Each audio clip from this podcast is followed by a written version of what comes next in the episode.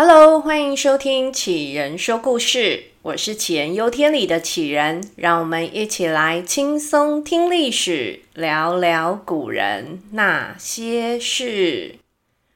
如果你也喜欢听我说故事，再请记得订阅、送五星好评，外加推荐给你的好朋友哦。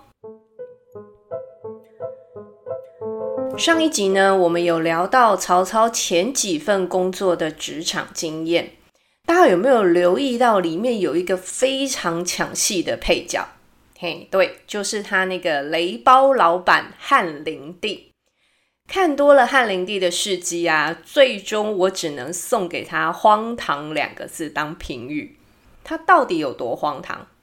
就看他即便贵为皇帝，还要搜刮天下钱财就好了。那要这么多钱用来做什么呢？他就拿来盖豪华别墅，盖罗泳馆，嘿，对，就是罗泳的那个罗泳馆哦，盖罗泳馆，然后呢，又盖菜市场来玩角色扮演，那一些你想得到跟想不到的，汉灵帝通通都要拿上来玩上一玩。再搭配那些他无条件信任的宦官们啊，这一群人呢，就开始共同演出了一场又一场的闹剧。这闹剧呢，也包括了汉灵帝的老婆跟儿子。我们前一集故事里面有提到，他的第一任皇后就是宋皇后，死得很蛮冤枉的。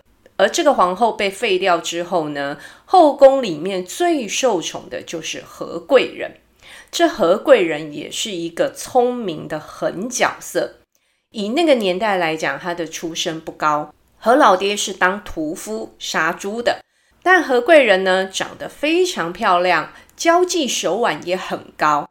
他知道搞定皇帝还不够，还得要搞定皇帝身边的宦官们。他对那宦官啊，可是客客气气的，从上到下关系打理的是非常之好啊。再后来呢，何贵人又给汉灵帝生了个儿子刘辩，哇，这下不得了了，母凭子贵啊！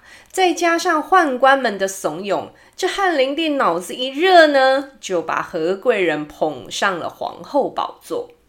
而皇后的娘家哥哥何进也就一路官运亨通，到了最后呢，还官拜大将军。但年纪轻轻的何皇后就十分的清楚明白，皇帝的宠爱是廉价的，只有儿子才是最实际的，而防止别人为皇帝生儿子，就是最最最最重要的事情。于是呢，他就开始紧盯着后宫的女人们，谁要有怀孕的迹象呢，那就不放过谁。而在这种紧张的时刻啊，汉灵帝的王美人发现自己怀孕了，哦，真的是吓死啊！出身官宦之家的她，根本没想要争宠，也没想要成为皇后的眼中钉，她只想好好的活着。所以呢，在发现怀孕之后啊，王美人更是想尽办法的要让胎儿流掉。但有时候人世间的事情就是这样，会来的就是躲不掉。她肚子里的孩子还是努力的存活了下来，而且最后平安出生了。这可怜的王美人呐，在生下儿子刘协之后没多久就被毒死了。那这王美人的命案查查查查到最后呢，所有的证据都指向了何皇后。那发生这种事，难道汉灵帝一点反应都没有吗？当然有啊！汉灵帝气到想要废后的心情都有了。但是宦官们集体为何皇后求情，甚至愿意一起集资数千万钱要帮皇后赎罪啊。然后呢？嗯，然后就如你所预料的那样，汉灵帝最终没有追究何皇后的杀人罪嫌，但从此呢，这一对帝后的关系是再也回不去了。后来，汉灵帝把小皇子刘协交给自己的亲妈抚养，以确保这个孩子能够平安长大。直到汉灵帝驾崩啊，他都没有立下太子。按照道理来说，皇后的儿子刘辩是太子的不二人选啊。但是相较于刘辩呢，汉灵帝更是中意小儿子刘协。他为了让刘协能够顺利的坐上皇位，他在更早之前就开始培植宦官简硕的势力。嘿，是的，我们都回来了。那个叔叔被曹操打死的简硕，他就是备受皇帝信任，而且精心为了儿子布置的暗桩啊。这简硕到最后是做到上军校尉，连大将军何进都要归他管辖呢。但汉灵帝可能真的玩得太凶了啦，才三十出头就把自己的身体给玩垮了。那他在临终之前呢，把扶植刘协继任的重责大任交给了简硕。简硕自己也很清楚，刘协要能成功上位，就得先除掉大将军何进。但很可惜。最终呢，简硕是赔上了自己一条命，也没能动到何进的一根头发。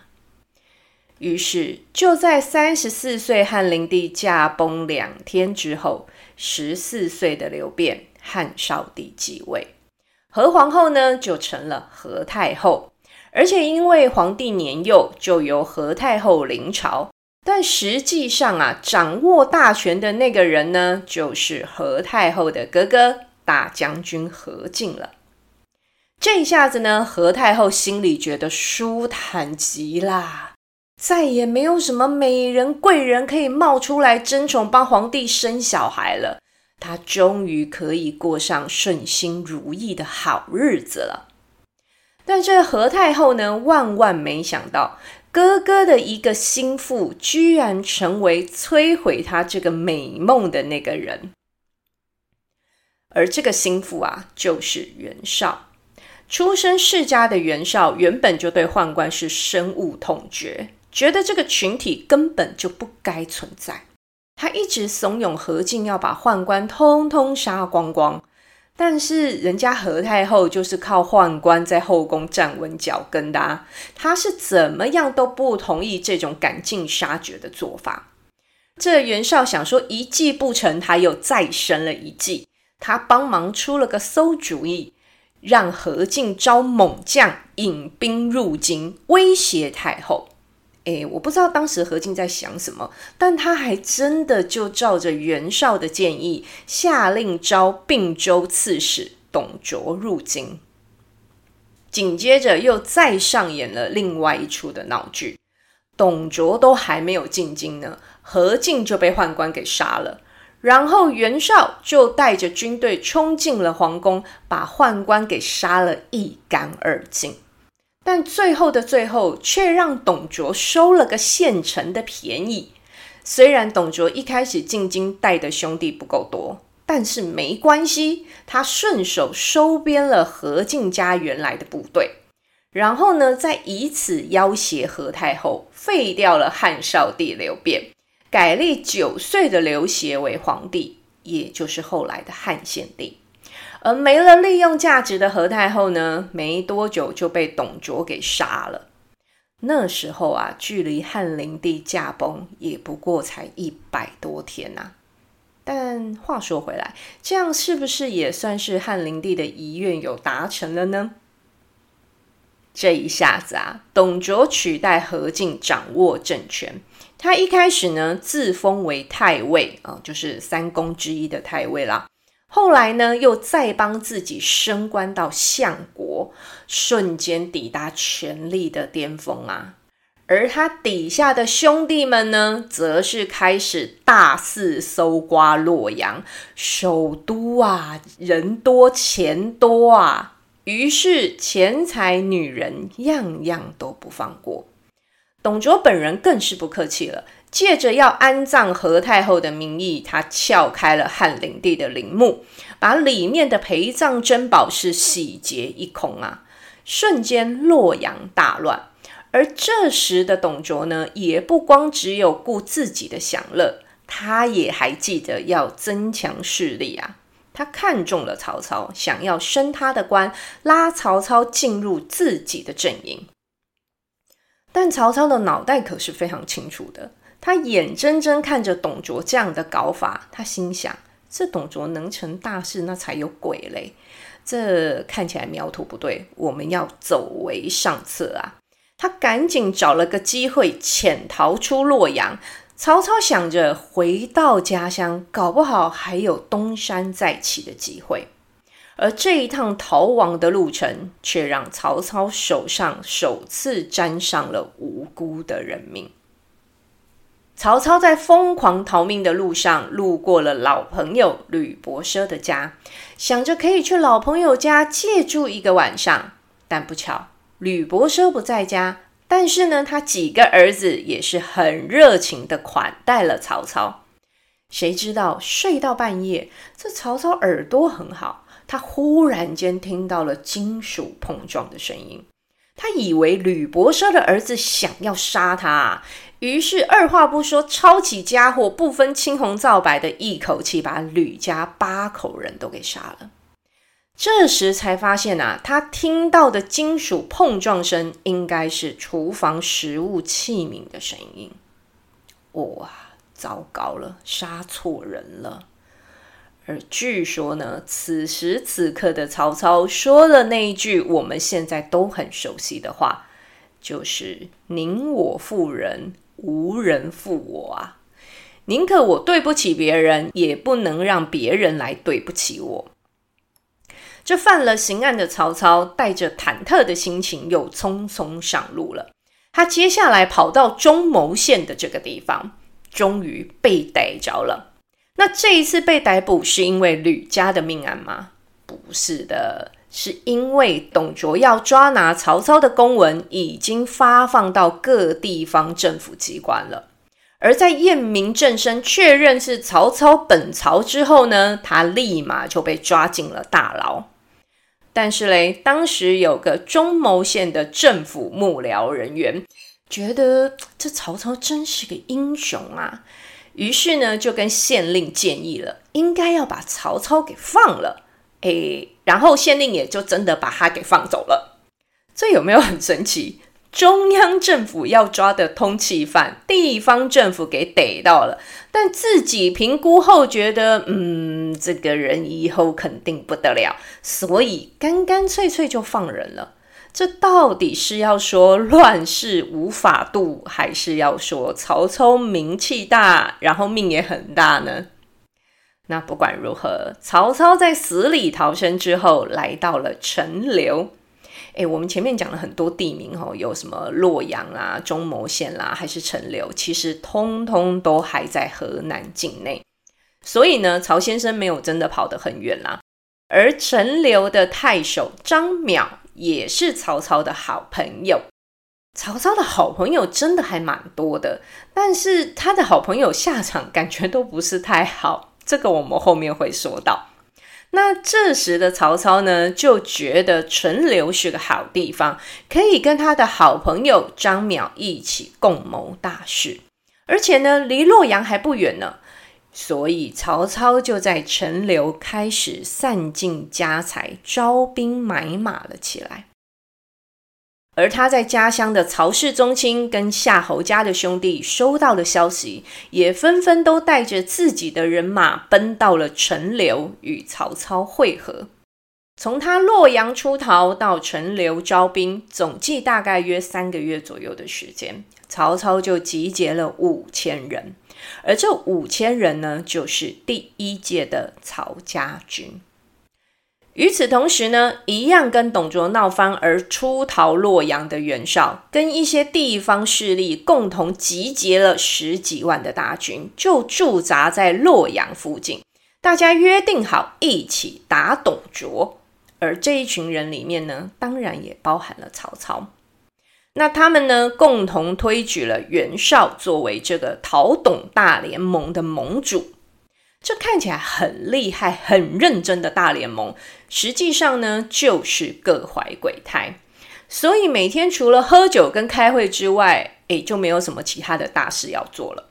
这整个联盟里面呢，就只有孙坚跟曹操是有真的领兵出门打过董卓的。然后这两个人呢，战绩一胜一负，那曹操就是输的那一个。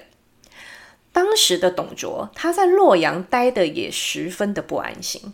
哎，想想看哦，随时随地家里附近都有十几万个兵虎视眈眈的盯着，这怎么想都不舒服的啊。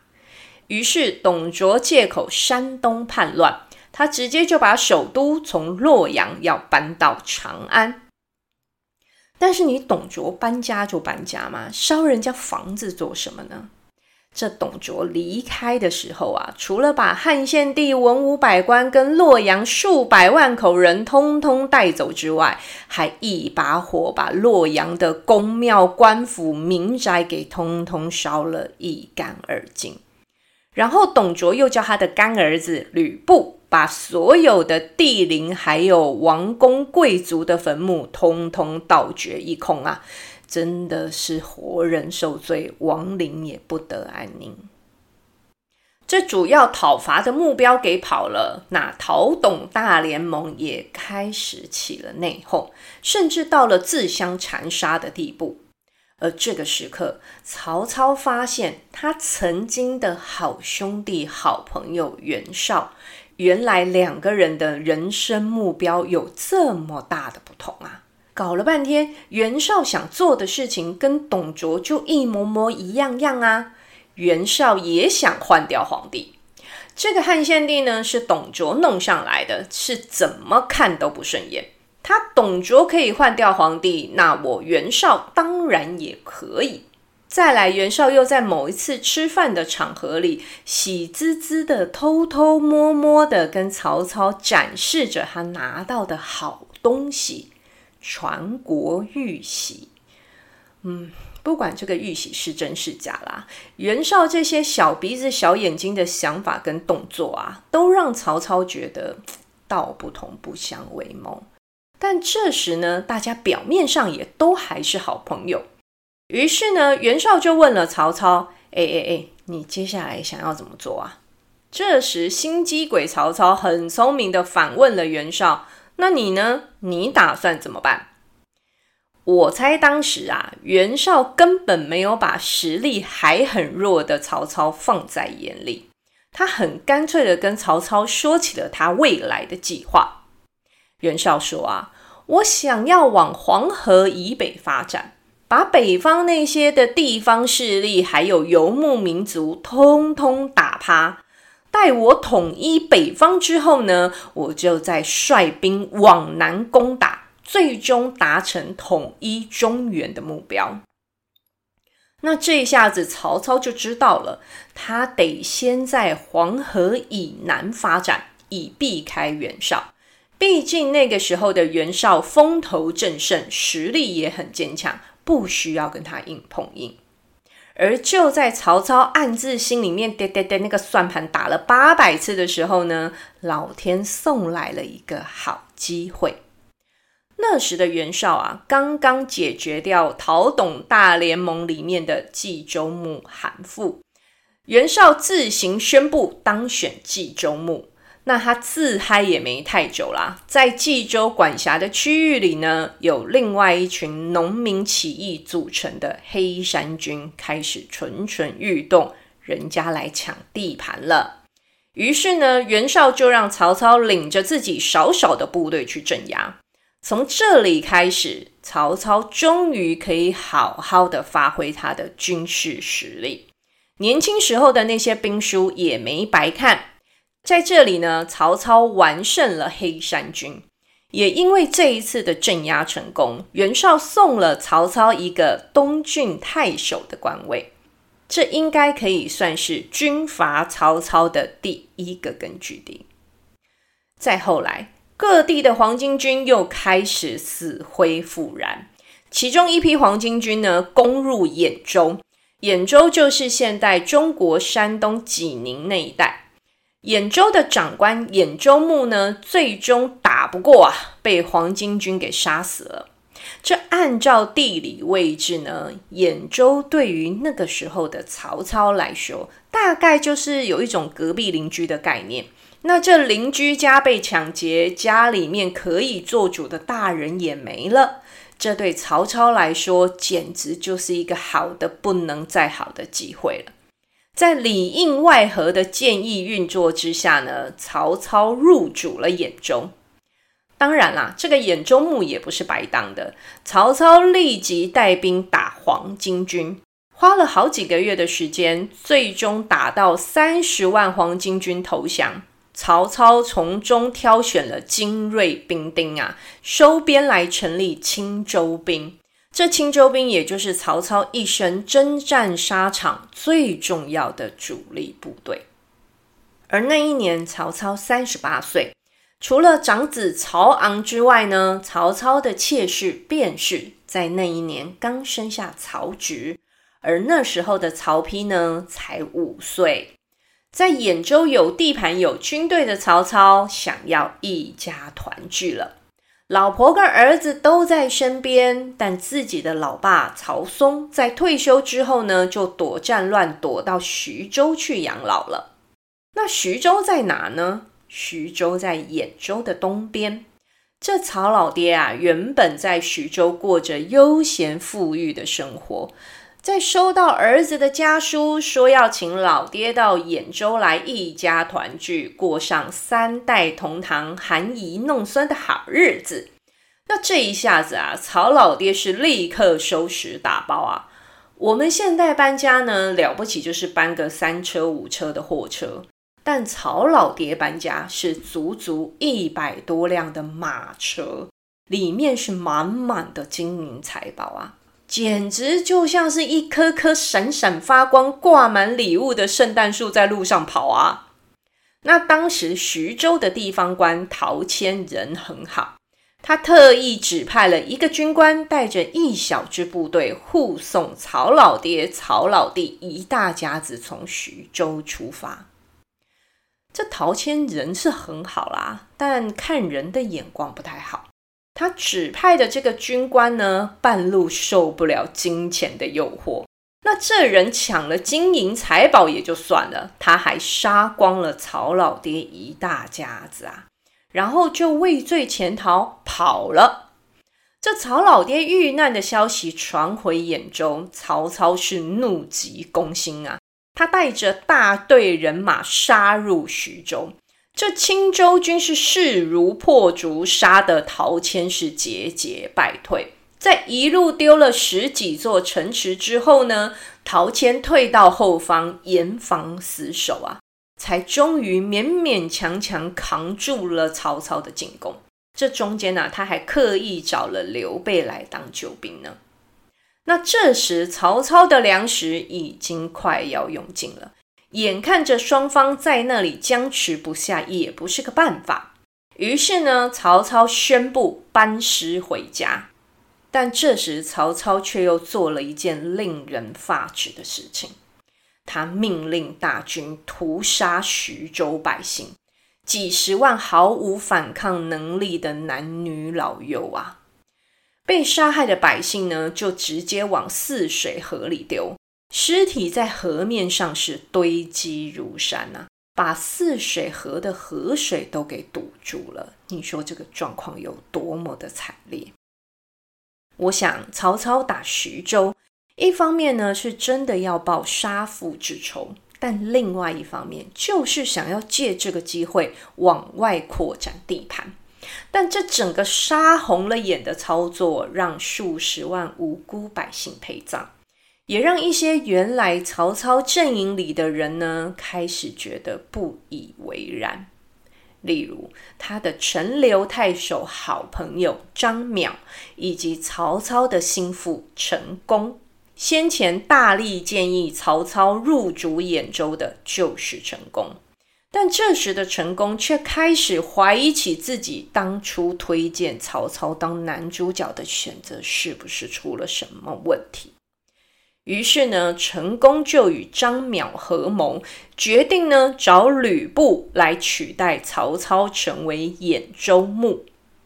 这吕布啊，因为杀了他的干爹董卓，被干爹的手下军阀给赶出了长安。后来呢，又分别投靠过袁绍。袁术两个兄弟，但也是没有什么好结果。好不容易收到成功送来的演出邀请，他怎么可能会不同意啊？吕布正愁着没工作、没收入啊。还好，当时一部分的兖州靠着曹操的谋士荀彧、陈玉的运作，才没有让吕布跟陈宫滚瓦旁体，给曹操留了一点点的基地。所以，从徐州回防之后的曹操，又开始跟吕布开战。这一路激战到最后啊，吕布、张邈是不敌曹操的军队，两个人只好分别逃亡。吕布呢，被曹操打到往东边投奔刘备而去，而张邈呢，则跑另外一个方向去求救兵，但跑到一半呢，就被自己的人给杀死了。最终，曹操收复兖州，后来呢，也灭了张邈的三族。嗯，看吧，当曹操的好朋友，真的不是一件幸运的事情。而就在曹操跟吕布开战到难分难解的时候，曹操还不忘给当时非常非常落魄的汉献帝送去温暖。而这雪中送炭的情谊是远远高过于锦上添花啊！汉献帝马上给曹操下了一道圣旨，封曹操为兖州牧。这一下可不是曹操自己说的喽，是有皇帝认证的兖州牧，让正在打吕布的曹操瞬间底气都十足了起来。除了我曹操之外，其他人想要对兖州做什么事情都是不合法、不合规的哦。曹操就此感受到了皇帝的好处。如果皇帝都听他的话，那他想要什么圣旨会拿不到呢？于是啊，就有了后来的奉天子以令不臣，但实际上也就是我们很熟悉的挟天子以令诸侯。我们一路上啊，跟着曹操从招募五千兵开始，到他正式成为皇帝认证的兖州牧，坐拥数十万军队，可以明显的感受到曹操的想法不同了。他野心越来越大，手段也越来越凶残。下一集呢，我们就会来聊聊他迎天子之后的发展喽。那今天的故事就先讲到这里啦，感谢收听，希望大家都能拥有美好的一天，我们下集再见喽，大家拜拜。